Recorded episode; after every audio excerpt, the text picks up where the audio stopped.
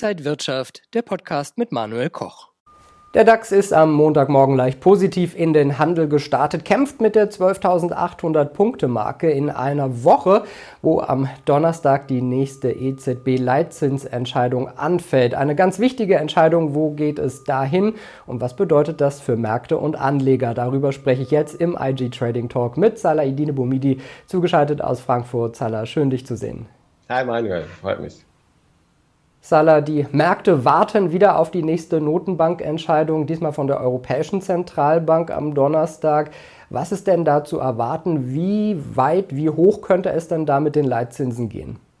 Ja, genau. Wie hoch? Das ist wirklich die entscheidende Frage. Man erwartet am Markt, dass die Anhebung so zwischen 0,5 bis 0,75 Basispunkte entsprechen kann. Also man ist sich nicht einig.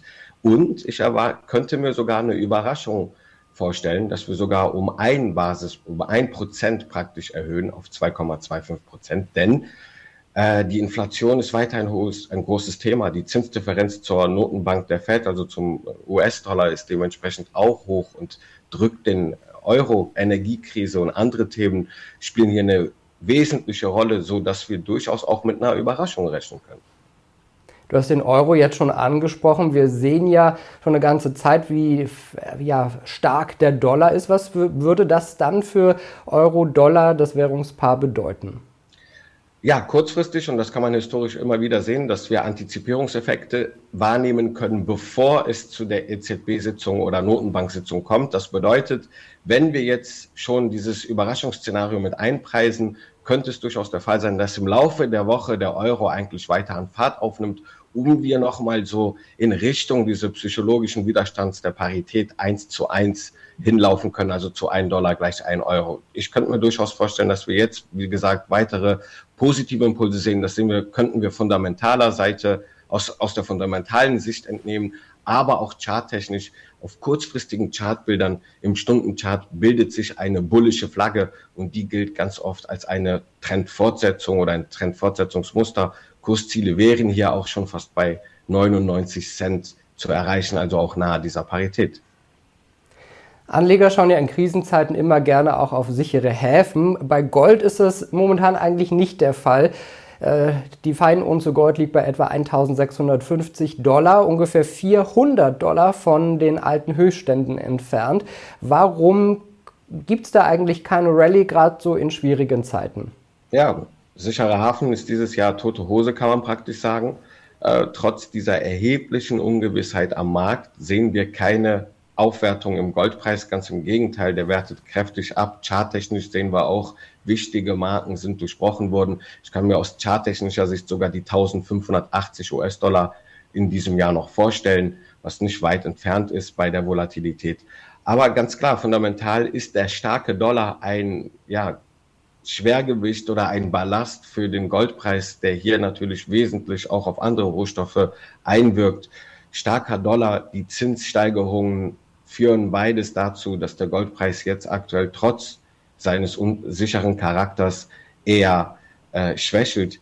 Ganz im Gegenteil, wie gesagt, zum Dollar. Der Dollar nimmt gerade den sicheren Hafen an oder spielt, spiegelt gerade den sicheren Hafen wieder. Aber nochmal nachgefragt, wenn äh, Gold jetzt eher günstig zu haben ist, sind das nicht vielleicht Einstiegspreise, die man jetzt realisieren sollte? Ja, ich würde noch eher noch auf einen Boden warten. Da nutzt die Charttechnik sehr viel. Man sieht gerade aktuell, dass der Abwärtstrend eigentlich eher intakt und fortgesetzt wird. Wir bilden aktuell noch nicht wirklich so einen Boden.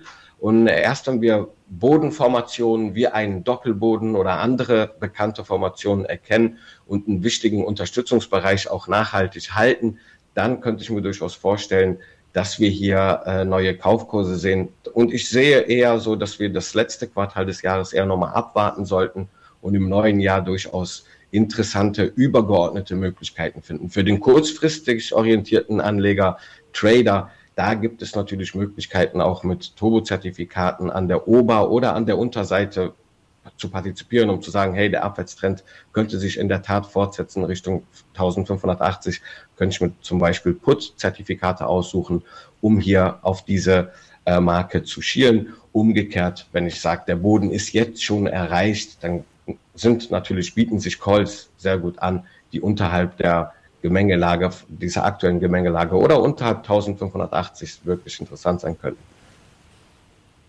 Am Montagmorgen kratzt der DAX jetzt gerade wieder an der 12.800 Punkte Marke. Ein positives Zeichen, glaube ich, aus charttechnischer Sicht. Was können wir denn jetzt erwarten? Ja, wir haben es letzte Woche schon besprochen. 12.800 Punkte Marke war so mein Kursziel. Das haben wir jetzt auch erreicht. Die Luft wird definitiv jetzt auch dünner. Äh, wir sind zwar noch in einer Herbstrallye, die wir auch angesprochen hatten. Die Herbstrallye dauert auch noch an und ist paradehaft gerade im Spiel.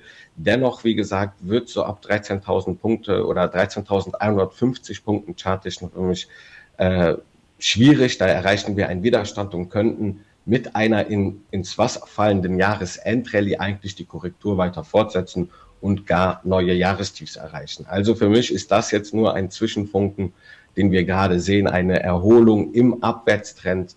Dennoch ja, stehen die Zeichen wirklich schwach oder tendenziell auf Rot, wenn man das als eine Ampel sieht für den Markt aus charttechnischer, aber auch als fundamentaler Sicht.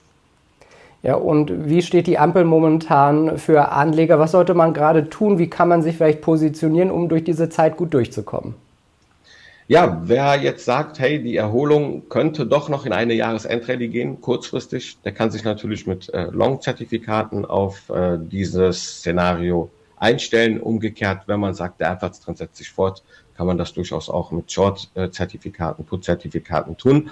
Allerdings, wenn ich jemand bin, der wirklich sein physisches Portfolio absichern will, dann sehen wir dennoch die Risiken und die Volatilität relativ hoch an der Short-Seite sollte man sich absichern. Das kann man durchaus auch wiederum mit zum Beispiel Zertifikaten tun oder anderen derivativen Instrumenten, um die Risiken an der Unterseite ganz klar abzusichern. Dritter Fall ist einfach abzuwarten, weitere fallende Kurse zu antizipieren und einfach den Durchschnittseffekt nutzen, um dann langfristig orientiert günstiger in den Markt einzusteigen sagt der Head of Markets bei IG, Salah Edine Bumidi, heute zugeschaltet aus Frankfurt. Salah, vielen Dank für diese Insights am Montagmorgen.